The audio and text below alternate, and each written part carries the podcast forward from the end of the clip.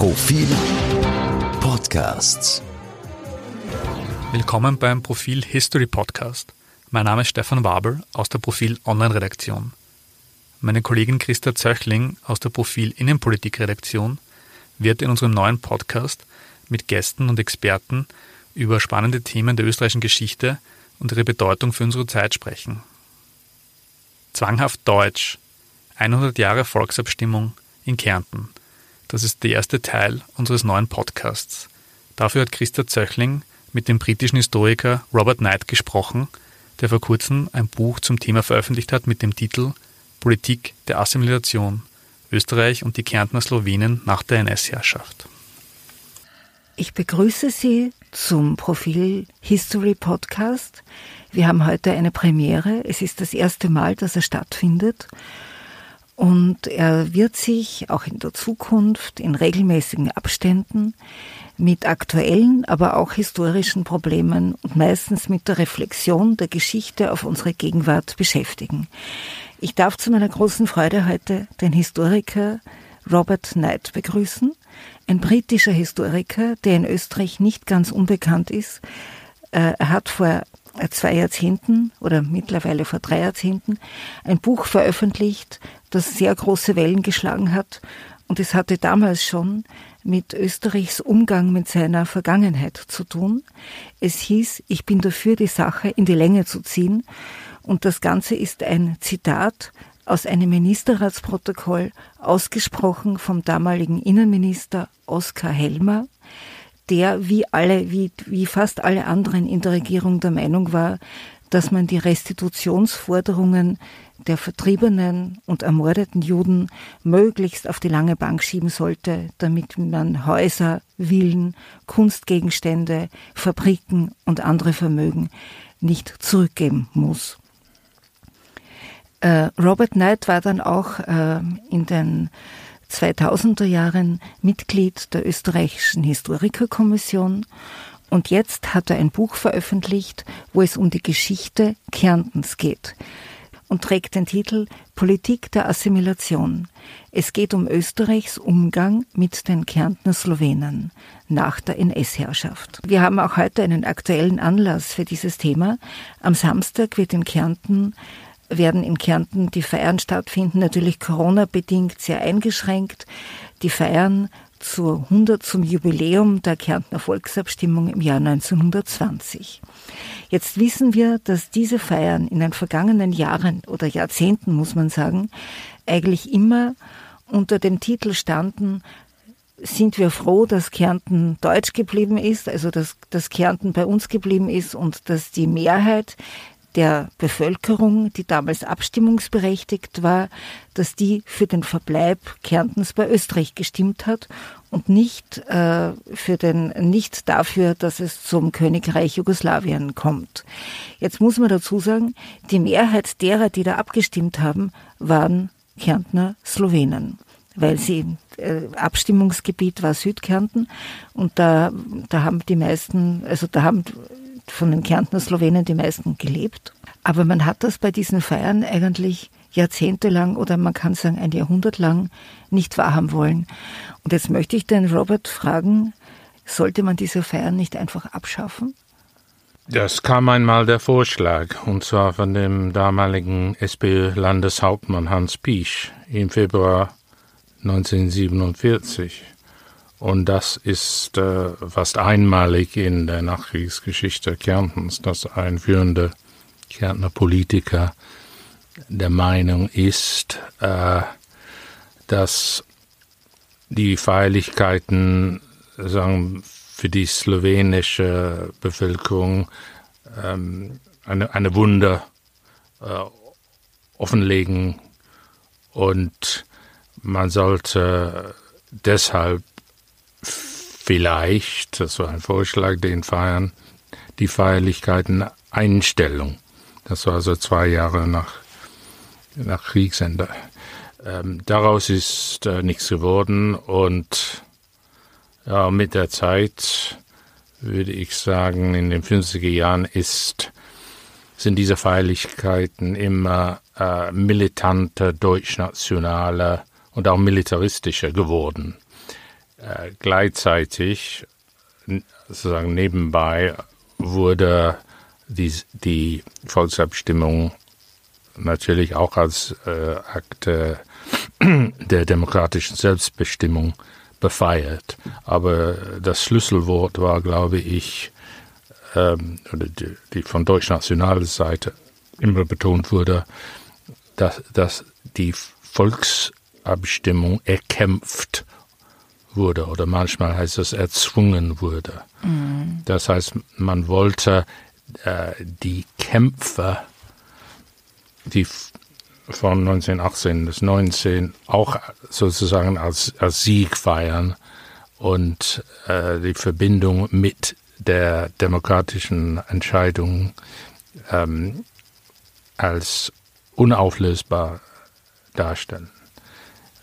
Ähm, also und mehr geht es auch zum Teil in dem Buch um diese, um diese Sicht, äh, Sichtweise, wo äh, nach 45 die Wehrmachtsgeneration äh, zum Teil bei diesen Feierlichkeiten eine, eine Art äh, späte, verspätete Legitimation oder sagen wir Triumph. Triumph oder zumindest, also dass man angesehen hat, zum Beispiel in Bezug auf den Ersten Weltkrieg hat ein britischer Historiker von solchen Nachkriegskämpfen, nicht nur in Kärnten, von dem Bedürfnis, Sieg in der Niederlage zu finden. Und das waren für, für sicherlich für viele sagen wir, paramilitaristischen Gruppierungen und enttäuschten, eigentlich gedemütigten äh, Soldaten, glaube ich, ein Grund für für, für, für, zum Feiern. Ich habe mich ja öfter auch, also äh, aus aktuellem Anlass natürlich, als Journalistin macht man das. Es gab ja immer wieder die Ortstafelkonflikte, die Weigerung des Kärntner Landeshauptmanns Jörg Haider, zweisprachige Ortstafel aufzustellen. Und 30 äh, Jahre vorher gab es den Ortstafelsturm. Das heißt, der Kampf um die slowenische Sprache ähm, ist jedem Österreicher irgendwie präsent. Und äh, viele, die in Wien leben, sagen, man versteht das eigentlich nicht, was da in Kärnten los ist. Kärnten wirkt so wie ein wie eine andere Welt, wie ein anderer Planet. Ähm, jetzt, ähm, wenn man weiß, äh, dass die Kärntner Slowenen im Jahr 1939 oder eigentlich schon 38, die in Kärnten gelebt haben, ähm, wenn sie in die Schule gekommen sind, das Slowenische war von einem Tag auf den anderen verboten. Sie haben in der Schule nur noch Deutsch lernen können und auch nur noch Deutsch sprechen dürfen. Man hat auch in den Familien, zwar im engsten Familienkreis natürlich Slowenisch gesprochen, aber auf der Straße schon nicht mehr, weil man schief angeschaut worden ist. Und in der Nazizeit wurden dann ja auch die Kärntner Slowenen flächendecke, also ziemlich, also massenhaft ausgesiedelt, beziehungsweise in, zur Zwangsarbeit verpflichtet, also zur, zum Arbeitsdienst im, sogenannten Deutschen Reich verpflichtet. Äh, es wurden ihnen die, die Höfe weggenommen. Und dann hat man 1945 die Befreiung. Und man denkt sich, oder man denkt sich rückblickend heute, man müsste doch jetzt eigentlich vieles wieder gut machen an diesen Menschen, die Opfer des Nationalsozialismus geworden sind. Aber es war nicht so. Du schreibst von der, äh, von der Schulpolitik äh, in den ersten Nachkriegsjahren.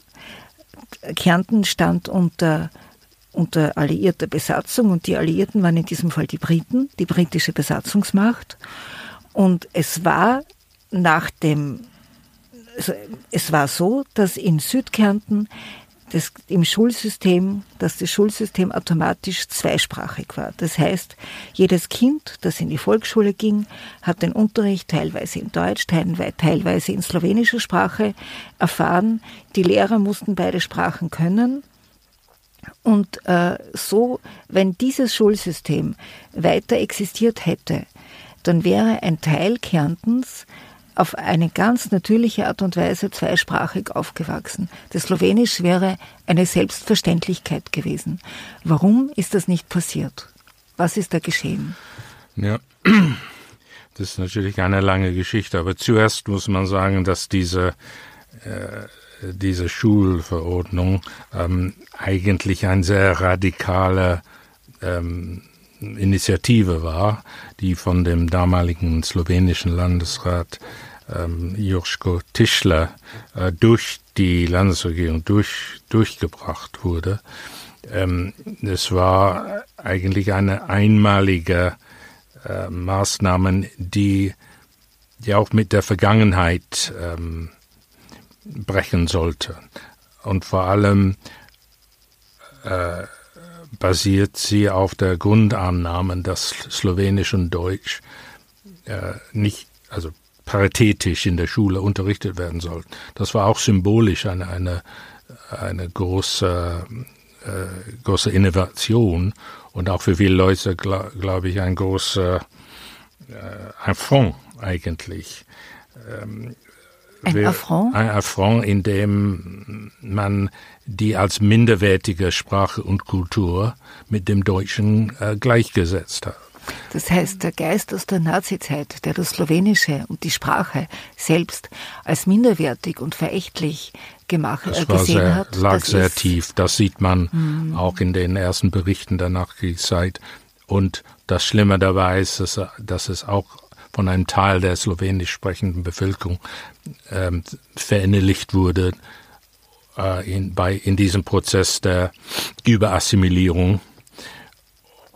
Das heißt, oh, und natürlich auch bei der Jugend, die, die schließlich sieben Jahre lang äh, NS-Propaganda gehört hat, dass sagen, das Deutsche äh, überlegen und so die Sprache der, der Herrenrasse ist und so weiter. Ähm, das heißt, es gab vom Anfang an Widerstand gegen diese, diesen Vorschlag oder diese Initiative kam aus den, sicherlich aus den Dörfern, aus den mächtigen Figur, äh, mächtigen, mächtigeren Figuren im Dorf, sogenannten Dorfgrößen und vor allem von den kleinen Städten, Völkermarkt, Verlach, ähm, Arnoldstein zum Beispiel, und auch von Klagenfurt und Villach, obwohl diese Städte eigentlich nicht von der Maßnahme betroffen waren. Ähm, Vielleicht eine dumme Frage, aber warum hat die britische Besatzungsmacht dazu gesehen? Ich meine, sie hatten die Kontrolle und quasi die Oberaufsicht. Und äh, wieso haben Sie zugesehen, wie sich da so äh, Deutschnationale zusammenrotten, um dieses Schulsystem wieder irgendwie wegzukriegen? Naja, ich glaube, man muss zuerst sagen, dass die, dass die Briti das britische Interesse an der Frage war äh, gering. Äh, sind gekommen in ihre Zone ohne irgendwelche besonderen Vorbereitungen, auch ohne großes Interesse an der Minderheit. Und dann haben sie gewartet, bis Vorschläge gekommen sind. Da kam dieser Vorschlag, diese Initiative von dem Landesrat äh, Tischler, das haben sie dann gut geheißen, aber später hat man dann behauptet, äh, auf Kärntner, Deutsch-Kärntner Seite, dass, dass diese Schule von den Briten aufgezwungen worden wäre. Bei weitem nicht der Fall. Die, also die britische Besatzung haben da zugesehen, sie haben registriert, dass es einige Widerstände gab. Ähm, in der ersten Phase, sagen wir, dass im ersten Nachkriegsjahr haben sich etwas unternommen gegen, gegen ausgesprochenen Nazi-Widerstand äh, gegen die Schulmaßnahme, die es auch gab. Ähm, ähm, aber ich habe in meinem Buch nur zwei, zwei ähm, Offiziere oder Beamte der Militärregierung, so mit, in den mittlere Beamten, die mhm. etwas sagen, für die Schule sich eingesetzt haben. Der eine war, hieß Carling und der andere, der noch mehr gemacht war, Gerald Sharp. Ähm, die haben versucht, etwas zu unternehmen. Der Sharp hat insbesondere, hat sich immer mehr so auch in die Landespolitik ähm, eingemischt, zu einer Zeit, wo die britische Besatzungsmacht eigentlich alles abbauen oder viel mhm. abbauen wollte. Mhm. Das war eigentlich die Ausnahme, die die Regel bestätigte. Und er hat auch äh, Verhandlungen oder Gespräche mit slowenischen Führern und auch mit Kärntner Politikern geführt. Ist es ziemlich zwischen den Stuhlen gefallen. Also jedenfalls äh, ist er äh, immer ähm, immer mehr kritisiert worden von Kärntner politischer Seite und zum Schluss Ende 47 er, war, er war, hatte die Verantwortung für die ähm, äh, für die ähm, Medienpolitik der mhm. Briten in Kärnten. Er hat dann eine slowenischsprachige Zeitung ähm, herausgegeben, Koroschke Chronika. Mhm. Ende 47 äh, hat er dann ein Album, Koroschke-Album herausgebracht, von Bildalbum äh, für den Weihnachtsmarkt, aber auf Slowenisch mit Bildern. Und das war sagen der, der letzte, ähm, wie sagen wir das? Also sagen der, für seine Vorgesetzte war war das der, sein letzter ähm, ähm, Dien, sagen wir, Dienst. Äh, mhm. Also also danach ist er Vorsto zurück. Verstoß. Und ah, da, da ist ein ah, okay. Verstoß gegen mhm. ähm, seine letzte Einmischung. Das war ein Schritt zu viel, da ist mhm. er entlassen worden Ende 47. Wer waren denn die treibenden Kräfte, die angefangen haben, äh, quasi zu hetzen gegen dieses zweisprachige obligatorische Schulsystem und die sich öffentlich Gehör verschaffen konnten? Ja, man kann natürlich für die, äh, für die spätere Zeit kann man bekannte Organisationen identifizieren. Kärntner Heimatdienst, mhm. ähm, Schulverein Südmark. Es hat eigentlich viel früher angefangen. Es gab offensichtlich Netzwerke, es gab, äh, es gab Beschwerden. Ähm, inwieweit das ähm, politisch koordiniert wurde, kann man eigentlich nur vermuten, weil die weil die Beweislage nicht, nicht klar ist. Aber man sieht zum Beispiel innerhalb beiden Großparteien, also vor der, ähm, vor der Ankunft des VDU, später FPÖ, da sieht man, dass auch in beiden Großparteien also der Wind und ÖVP, und ÖVP ja. der Wind in eine immer antislowenische äh, Richtung weht. Ähm, als dann die minder belasteten NSler äh, die, äh, die ihre Wahl wieder zur, zur Wahl zugelassen wurden, sind, mhm. Mai 48, ähm, ist es dann immer intensiver geworden. Ich habe zum Beispiel hier, äh, aus Juli 48 von einem Vorstoß der Kärntner ÖVP ähm, Information bei Bundeskanzler Fiegel, der, der natürlich auch der ÖVP angehörte. Ähm, die Kärntner ÖVP wollte für die kommenden äh, Wahl eine neue, einen neuen Vorstoß machen. Und ich zitiere hier, das, das ist jetzt aus dem Tagebuch von Heinrich Wildner, der mhm. am Ballhaus Staatssekretär war, also der ranghöchste Diplomat.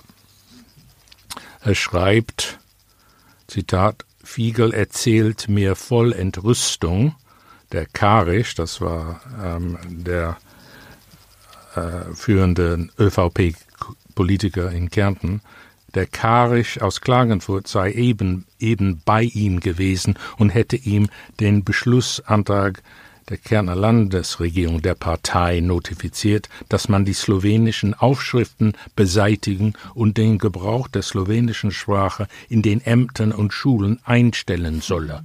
Also bereits Juli 48. Das werde die Chancen der Landespartei sehr steigen lassen. Das heißt, man hat ja. damals schon auf dieses ja. Ressentiment ja. gesetzt und versucht, ja. damit Stimmen zu kriegen bei Wahlen. Ja, das wurde dann äh, zurückgewiesen, vor allem aus außenpolitischen Gründen, ich, also ich zitiere weiter, Fiegel habe das mit den Worten abgelehnt, dass er verrückt geworden sei. Mhm. Unter keiner Bedingung könne er darauf eingehen. Das war noch vor dem Staatsvertrag. Aber sobald der Staatsvertrag unter Dach und Fach war und die Alliierten abgezogen sind, sind ja auch, also ich weiß es nur von Wien, also weil ich mich da ein bisschen historisch besser auskenne, aber da sind doch diese, diese ganzen äh, rechten nationalen Verbände, Burschen von Burschenschaften angefangen, in Kärnten war es natürlich Kärntner Heimatdienst, die sind doch wieder wie die Schwammerl aus dem Boden rausgekommen und haben äh, haben sich organisiert, ja. sind aufgetreten. Ja, es äh, gibt eine Reihe von, von Gründungen. Ähm, äh, also die, neu, die neue Souveränität hat dann auch ähm, den Spielraum für diese Vereine erweitert und die, ihnen neue Möglichkeiten äh, gegeben. Gleichzeitig gab es auch innerhalb der Parteien so sowas wie äh, äh, ein, eine halb, äh, also eigentlich heimliche Netzwerke, die beide Parteien äh, in eine antislowenische Richtung ähm, ähm, verschoben haben. Mhm. Ähm, das ist äh, auch sehr interessant zu sehen in der, in der SPÖ, soweit man das beurteilen kann, ähm, ohne das, äh, das SPÖ-Archiv ähm, zu, äh, zu äh, erforschen. Das sieht man zum Beispiel an, an der Berichterstattung der SPÖ-Zeitung der neuen Zeit. Ne? Ähm, dass, dass gerade in Bezug auf die Schule am Anfang 45 hat die Zeitung und die SPÖ Kärnten die zweisprachige Schule begrüßt und zelebriert und gerade gegen das Eltern, das sogenannte Elternrecht polemisiert. Ähm, 49 hat der Landeshauptmann Wedenig, der an sich ein, äh, eine tolerante Figur war, hat und auch teilweise slowenische Herkunft. Wedenig hat im Landtag von dem Zitat erfundenen Schulzwang gesprochen.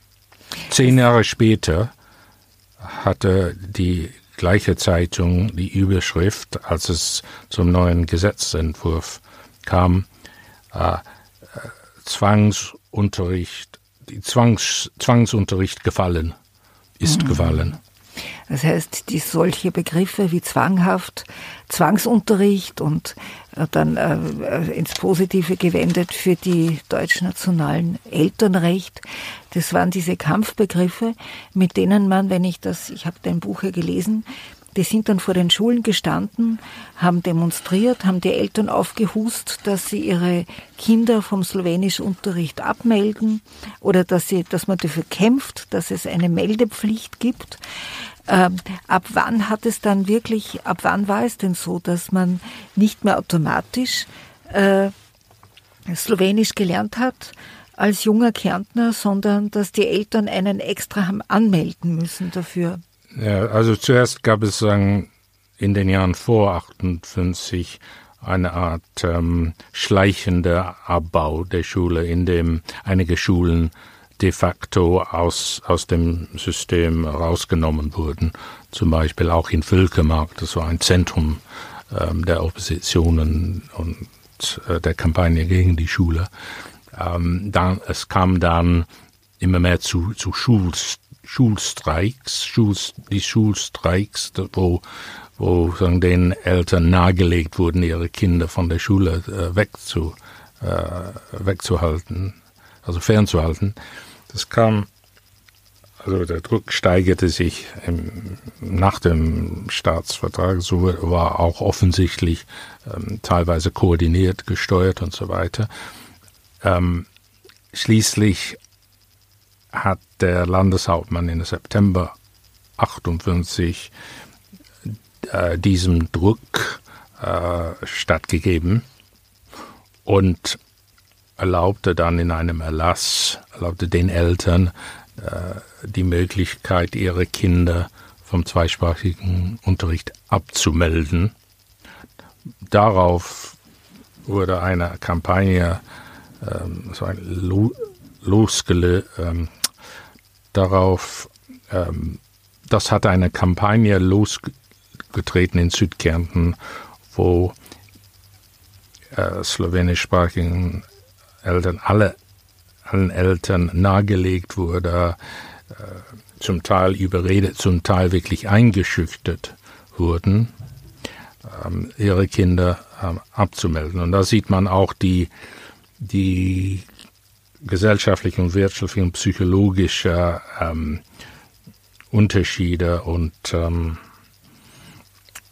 also Gefälle zwischen slowenischsprachigen und deutschsprachigen ähm, Kärntnern, in dem viele die, der Eltern ähm, in den niedrigen, äh, niedrigeren Positionen in der Landwirtschaft äh, waren, abhängig von ihren Arbeitgebern, zum Teil, ähm, zum Teil war es zum Beispiel Forstarbeitern. Da, da gibt es einen sehr eklante, eklatante Fall. Da gibt es einen sehr eklatanten Fall in der Dorf, einsprachigen Dorfschule im Bärental, wo offensichtlich die, also der, ähm, für, also der Fürst, sagen wir, Fürster, der Jäger, also die, die, ähm, ähm, also die Bediensteten von dem Gut ähm, vom Haus zu Hause ging, um die Eltern zu bewegen, Anträge zur Befreiung, also zur Abmeldung ihrer Kinder einzubringen. Ähm, das ist äh, so ziemlich äh, klar. Und dann zum Beispiel ein anderer Fürster beschaffte nachträglich die notwendige sechs Schilling Stempelmarken, die dann dieser Mann von den Eltern kassierte. Alle Eltern behaupteten gegenüber der Polizei, sie hätten freiwillig unterschrieben. Hm. Die Forstarbeiter. Also, ja. mhm. also da muss man also bei diesem Begriff der Freiheit sehr vorsichtig sein. Und das Ergebnis war nicht nur in, dies, in dieser Schule, dass viele Kinder, die eigentlich kein Deutsch konnten oder ganz wenig Deutsch konnten, äh, jetzt äh, denen verboten wurde, oder dem Lehrer verboten wurde, mit denen Slowenisch zu sprechen. Mhm. Das ist auch rein pädagogisch ähm, eine, eine äh, ziemlich absurde Situation. Ja. Das war jener berühmte Sommer, wo in der, wo ab zu Beginn der Sommerferien noch 13.000 Schüler quasi zweisprachigen ja, Unterricht hatten. Etwas 11.000. Ja. Und danach waren es so gut wie überhaupt keine mehr. Außer vom 11.000 auf äh, zumindest auf Papier, oder, auf, ja. auf 2000. Auf 2000. Also eine radikale äh, Assimilationsschub. Ja. Äh, da ist keine Frage. Und was mich interessiert, ist, dass dann danach äh, diese Geschichte ziemlich verschwunden ist. Auch von ähm, den Historikerkollegen. Das ist irgendwie auch in Kärnten nicht mhm. wirklich wahrgenommen worden. Ich, ich würde das einen Sturm auf die Eltern nennen, äh, der 14 Jahre vor dem viel berühmteren mhm. Ortstafelsturm stattgefunden hat. Und, mhm. und äh, einige Ähnlichkeiten äh, hat. Du, du hast in deinem Buch erwähnt, äh, wo du darüber schreibst, du hast ein Zwischenkapitel und du nennst das, und das finde ich ziemlich treffend, Tumult in Kärnten, Wien dankt ab. Das heißt, Wien hat dazu geschaut. Die Bundesregierung hat sich gedacht, naja, wenn die Kärntner das so machen, dann sollen sie so haben. Ja, also es gibt ein, ein, ein Spektrum von Reaktionen auf diese äh, Vorfälle in Südkärnten. Also die Nachrichten kommen so nach und nach äh, in, ins Ministerium, also ins Unterrichtsministerium, dann auch in den Ball, Ballhausplatz, also ins Außenministerium rein.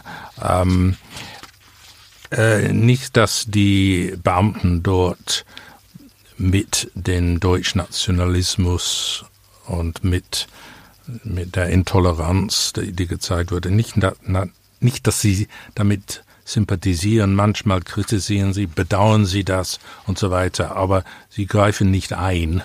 Ähm, und als es dann vorbei ist, dann akzeptieren sie die, die neu geschaffenen äh, Situation. Aber es gibt ein paar ähm, Beispiele dafür, wo also die, diese Haltung, man, man spricht immer von der Atmosphäre in Südkärnten als stickig. Das ist irgendwie ein, äh, ein Adjektiv, der, der da so vorkommt.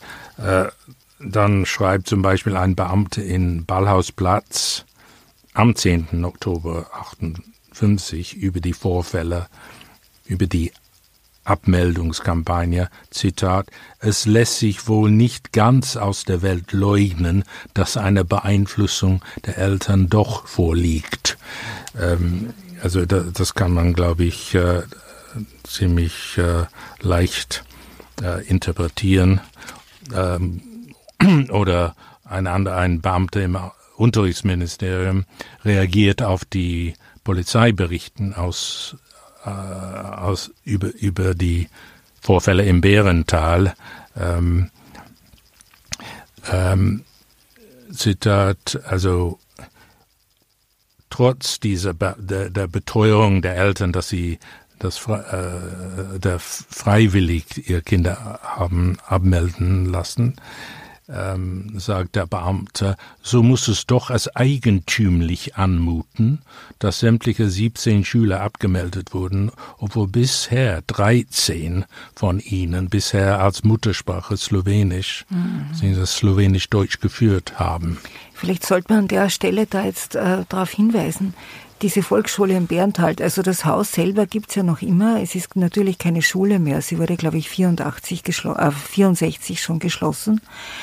Aber ähm, also keine fünf Meter davon entfernt ist der Jörg Haider begraben. Und ich vermute jetzt schon mal stark, dass diese Schule auf einem Terrain liegt, äh, äh, wo der die Verwaltung, die Forstverwaltung von Haiders Großonkel, der ja das Bärental damals besaß, also dass das äh, vielleicht ähm, im Besitz des Herrn Webhofer gewesen ist. Ich weiß es nicht. Das müsste man recherchieren. Mhm.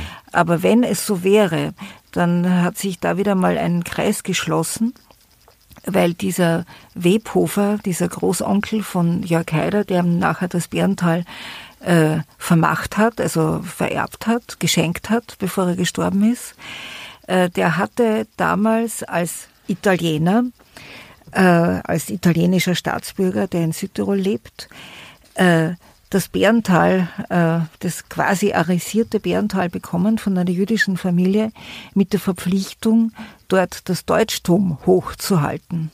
Also so schließt sich dann wieder ein sehr ähm, unsäglicher ja, Kreis. Ja, also sehr interessant. Das habe ich nicht äh, in meinem Buch natürlich, weil ich mehr oder weniger im, im Jahre 1960 äh, die detaillierte Forschungen äh, beenden. Ähm, aber ich habe äh, neulich, also nach Veröffentlichung des Buches, habe ich im Spiegelarchiv einen Artikel gefunden äh, aus dem Jahr, glaube aus 64 oder 65, wo es um die Schließung gerade die, dieser Volksschule geht. Und da sieht man aus den äh, äh, aus den Bemerkungen, berichteten Bemerkungen ähm, der, der, des Fürstes, dass es auch um eine Frage der sozialen Kontrolle oder Disziplinierung geht. Das heißt, der Förster ist gegen die Schließung der Volksschule und er meint, wie, dass die Kinder gar keinen Grund haben, jetzt in die Schule in Feistritz hm. zu reisen. Es wäre viel besser gewesen, wenn sie dort in dieser einen mhm. Schule bleiben würden. Mhm. Hm. Ich möchte jetzt zu einem Ende kommen, aber ähm, äh, es ist eine Sache, du hast, äh, äh, sie, sie enden, also sie, sie haben jetzt nicht die Geschichte des slowenischen Gymnasiums, das dann 1958 gegründet wurde und das später übrigens von den Kärntner Heimatverbänden ja auch als ein Gift äh, bezeichnet wurde, von, von slowenischer, von Kärntner slowenischer Seite her allerdings als eine Möglichkeit, dass auch äh, äh, Kinder aus slowenischen Familien zu höherer Bildung kommen können und dann an die Universität gehen können und zweisprachig das alles machen können. Also die, das slowenische Gymnasium war, was sagen einige Slowenenvertreter, war dann nachher wie eine Kaderschmiede für die slowenische Volksgruppe. Ja, ja. Aber ich möchte jetzt noch auf einen Punkt kommen, ähm, zum Ersten, es ist da im Zusammenhang mit diesen 100-Jahr-Feiern auch ein Buch erschienen, das heißt 100 Jahre nichts zu feiern, ist herausgegeben von den slowenischen äh, Studentenverbänden in Graz, Wien und äh, Klagenfurt. Und es sind darin relativ viele erschütternde Berichte aus der Jetztzeit, also von jungen Menschen, die ähm, aufs Amt gehen und einen slowenischen ähm, eines, einen, einen Eintrag in den Pass haben wollen mit dem Ort, aus dem sie stammen, in slowenischer Bezeichnung oder die ein Formular für eine Amtssprachengeschichte äh, verlangen und die eigentlich samt und sonders abgewiesen und ziemlich schofel behandelt werden. Das heißt, diese ganze Geschichte zieht sich weiter, auch wenn mittlerweile ein paar Ortstafeln stehen. Ja. Und jetzt zur eigentlichen Frage. Äh, es gibt wahrscheinlich in ganz Europa äh, eine Debatte, wie geht man um mit Migration, äh, wie, wie, wie schafft man es, dass Flüchtlinge sich integrieren, dass sie Jobs bekommen, dass sie arbeiten können, dass sie sich in der Gesellschaft, in der sie aus Gründen, aus welchen Gründen auch immer gelandet sind, dass sie teilnehmen können an diesen Gesellschaften. Und es fällt aber auf, also mir fällt es auf, dass gerade in Österreich dieses Deutsch, man muss Deutsch können, Deutsch lernen, man muss, natürlich muss man es, um, einen, äh, um eine Arbeit ausüben zu können, aber diese Disziplinierung auch mit den Tests und, und, und äh, also die Freiheitlichen haben einen Slogan jetzt, nur äh, nebenbei auch die ÖVP, die Wiener ÖVP, nur wer einen bestimmten, also wer Deutsch kann, der darf überhaupt eine Gemeindewohnung kriegen und da muss man, das muss man über einen Test nachweisen. Jetzt, wie siehst du das? Ist dieses, ist dieses, ähm, diese Betonung dieses Deutschen, hat das zu tun mit der Geschichte Österreichs und Deutschlands, also mit dem deutschen Nationalismus historisch gesehen in diesen Ländern, glaubst du? Ja, sicherlich. Ähm, es ist keine lineare Geschichte und keine einfache Geschichte. Also, ähm, äh,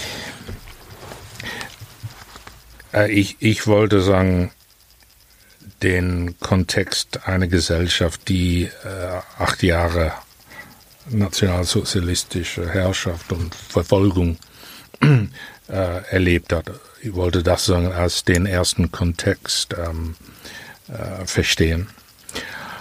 Ähm, Dabei muss man äh, bedenken, dass das ist leicht zu vergessen, dass es eigentlich um, um, um die Zweisprachigkeit ging. Das heißt, ähm, es war nicht so, dass man durch die, dieses Schulsystem ähm, rein, also nur slowenische, slowenisch mhm. sprechende Bevölkerung erziehen wollte. Im Gegenteil, mhm. eine zweisprachige äh, Schule hätte, sollte auch eine Art, wenn man will, eine Art zweisprachige ähm, Elite in der, mhm. in der, im Gymnasium erziehen. Das war gerade das, was ähm, vermieden werden sollte von nicht nur von deutschnationaler Zeitung Seite, übrigens auch von SPÖ-Seite äh, hat der damalige Vizekanzler Adolf Scherf ganz klar dagegen ausgesprochen. Ähm, die, die deutschnationale Kampagne ähm, wollte das unbedingt als eine Wahl zwischen Slowenisch und Deutsch äh, äh sehen. Und so ähm, die eine Entweder-oder-Frage Deutsch oder Slowenisch in, in dem Wissen dass in einer solche Wahl in einer deutschsprachigen Gesellschaft und in einer sehr ungleichen Gesellschaft wie in Südkärnten, dass, dass sozusagen das vielen Eltern zu der Wahl, zu, zu der Wahl von Deutsch äh, mhm. äh, leiten würde. Das ist äh, ganz klar, das wurde auch ganz klar gesehen. Also es gibt so ein, diese äh, ist eigentlich eine Taktik zu sagen, den Slowenen sollen sie sollen bekommen, was sie wollen. Das heißt slowenische Schulen, wo die mhm. slowenische Sprache. Und es kommt sogar zu einer Diskussion, wo über den zukünftigen Lehrplan, wo von eigentlich von ÖVP-Seite ähm, dagegen ausgesprochen wird, dass zu viel Deutsch auf, im Curriculum steht, weil, weil eben das würde sagen ähm, die Slowenität, sogenannte Slowenität der Schule in, in Frage stellen. Das würde eigentlich die Schule zu attraktiv machen. Also die wollten nicht die Zweisprachigkeit, sie wollten eine klare Wahl zwischen Deutsch und Slowenisch.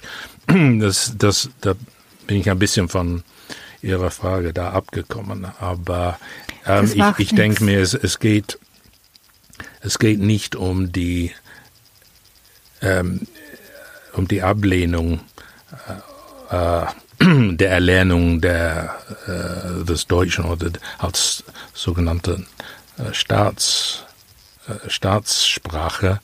Es geht hier um die Anerkennung der Muttersprache von einer eine, eine wichtige äh, äh, Minderheit und, und vor allem eine Minderheit, die dann im Nationalsozialismus äh, verfolgt wurde und deren Sprache und Kultur als minderwertig ausgelöscht werden soll. Mhm. Und da, da ist die, diese Frage auch mehr als eine, eine rein pädagogische oder schülerische Frage, würde ich sagen. Es, es wirft Licht auf, ähm, äh, auf die auf die Haltung äh, der der ganzen Gesellschaft Provinz, Land Kärnten, aber auch natürlich äh, Österreich und auch international. Und da kann ich auch, äh, äh, wenn man will, selbstkritisch anmerken, dass, äh, dass die britische Besatzungsmacht und auch später als Signaturmacht die, die britische Regierung absolut kein Interesse an dieser Frage gezeigt hat. Mhm. Ein schönes Schlusswort. Ich danke Ihnen. Dankeschön. Gern. Vielen Dank.